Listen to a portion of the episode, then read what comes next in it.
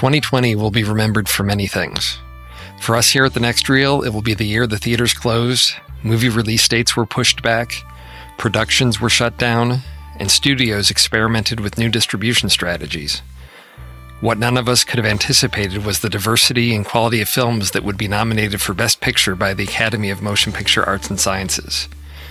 There are three contenders that I want to talk to you about today in this special episode of Three of a Kind. This is America.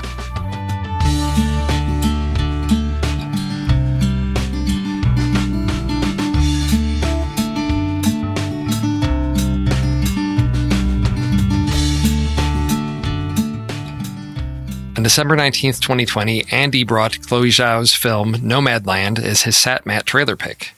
Andy, Mandy, and Tommy discussed Zhao's use of real people in the film, whether this is a life affirming film, and that it appeared to have what they called a documentary feel. There was also some speculation regarding scenes that appeared to be filmed in an Amazon warehouse facility and whether this was filmed with or without Amazon's approval. In February 2021, the film board assembled to discuss Nomadland, and the consensus among Andy, Tommy, and myself was that this was an extraordinary film. As I have had time to reflect on the film, I find that its objective approach to the story, which I believe is one of its great strengths, allows the foundational elements of the story to be easily avoided or forgotten by viewers. This is a non confrontational film, yet it is a film that should be generating discussions across this country. The film opens with on screen text telling us on January 31st, 2011, due to a reduced demand for sheetrock, U.S. Gypsum shut down its plant in Empire, Nevada after 88 years. By July, the Empire zip code 89405 was discontinued. Narratively, this provides us the context for Fern's situation, we understand how she has come to be living out of a van with a significant amount of her possessions in storage and working as part of the Amazon camper force. Through Fern, we encounter the long term consequences of the 2008 recession. Aging boomers that had counted on investments and retirement plans to carry them through their golden years now found themselves facing an uncertain future. I don't know whether Bob Wells's rubber tramp rendezvous and the culture of van dwelling would have become as large as it is today if not for the 2008 financial collapse and recession. Wells claims that this lifestyle is a rejection of the 9 to 5 grind that is the norm in society. I can't help but wonder if it is a lifestyle that he rejected not of his own choice, but because consequences pushed him to the edge of it, and he embraced that movement and continued along that path. But not all of the nomads Fern encounters are of her generation. She also encounters a group of 20 somethings. Is this representative of the generation that has accrued monumental student loan debt and is unable to earn a living wage that allows them to also pay off their debt? What we see is two groups one that should be starting their careers, and those that should be rewarded for their contribution. They're pushed out and unable to sustain the American dream that is embedded in our sense of national identity.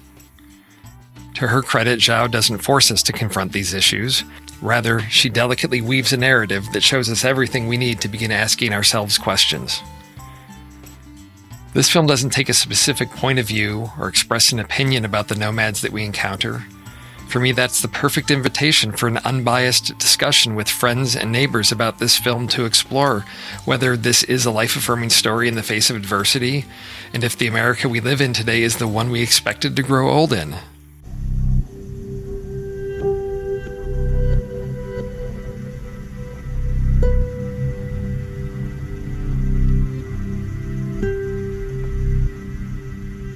At the opposite end of the spectrum is Emerald Fennell's Promising Young Woman. Where Zhao presents her audience with an objective approach to her subject matter, Fennel clearly has a message to convey to her audience. From its opening dialogue, it is clear that this is a film about the hypocrisy, double standards, and empowerment of men at the expense of women. At first, this appears to be simply a darkly comic tale of a woman who has taken it upon herself to confront men regarding their treatment of intoxicated women.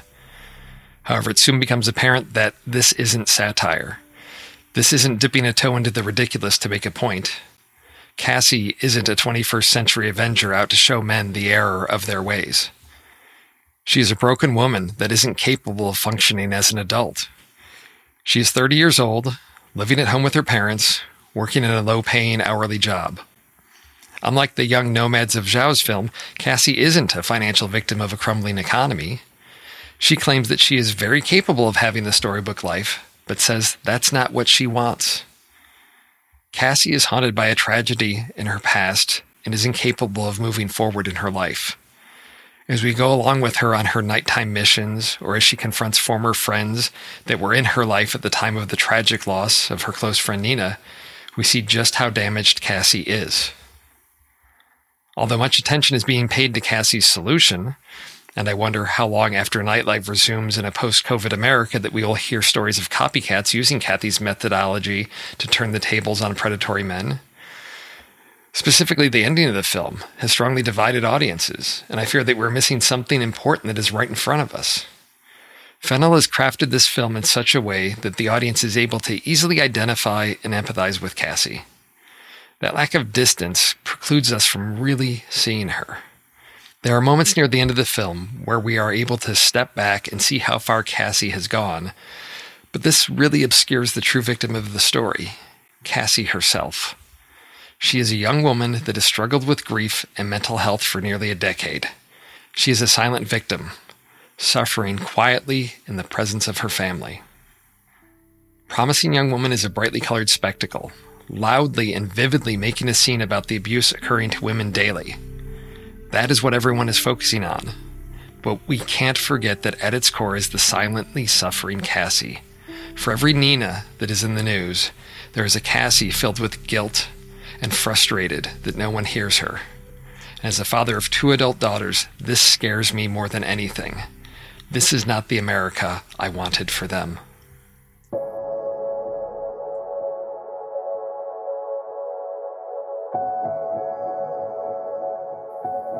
As I record this in late March 2021, we are beginning to confront an epidemic of anti Asian hate and violence in America. In the midst of this comes Lee Isaac Chung's film Minari. I cannot think of a recent film that better captures a realistic portrayal of a family's struggle to achieve their dream. There is no heightened melodrama here. This isn't an emotionally manipulative film that drives you to tears, either of joy or sorrow. It tells an honest and compelling story of one family during one summer. Like Nomadland and Promising Young Woman, Minari is a film that has stuck with me long after I watched it. I can't explain what it is about this film that makes it stand out above other films this year. Perhaps it's the simplicity. Perhaps it's the nostalgia for a simpler life. Set in the 1980s, there are no cell phones and social media creating conflict and tension in this family and its rural setting provides us with a quiet and calm environment. Based on events from Chung's childhood, his heart is apparent in every frame of this film. The honest treatment of the family makes the story relatable. Jacob and Monica don't have a perfect marriage. There is a question of whether or not they will stay together. But this isn't the focus of the story. But yet it also is. It isn't a stereotypical story of struggling farmer versus the elements or the bank or a story of outsiders versus the rural locals. Yet all of those elements are present. And Minari avoids cliches and favors people over story. This isn't a story about characters that are members of a family. The family is the main character, and we watch this character change and grow. It's an unexpected pleasure. Minari is an American story of a family struggling to achieve their dream. It represents all that we hope and dream for. Unfortunately, in 2020, it seems that the fact that nearly all the dialogue in this film is spoken in Korean leads people to think of this as a foreign film. To me, there is nothing more American than a story about a family that came here seeking opportunity and giving us an honest portrayal of their successes and challenges. It's a relatable story that resonates with the ideals we are taught this nation was founded on. The fact that this all American family from the 80s would be subjected to the violence and hateful rhetoric that has infected America in 2020 clearly demonstrates how far we have strayed from our national identity. 2020 gave us the films that show us America as it is. We can let them be entertaining distractions from the troubles of our own lives. There's plenty that we want to temporarily escape from, that's for sure. Or we can engage with this art let it interrogate us about what we have come to accept as 21st century America and whether we are content with it, or if we wish to begin having honest conversations with ourselves, our families, friends, and neighbors. For me, these films serve as a sign that we have strayed from who we are as a nation. It is time to take a long, hard look in the mirror these films provide for us and ask whether we want to say, This is America, or if we should be asking, Is this America?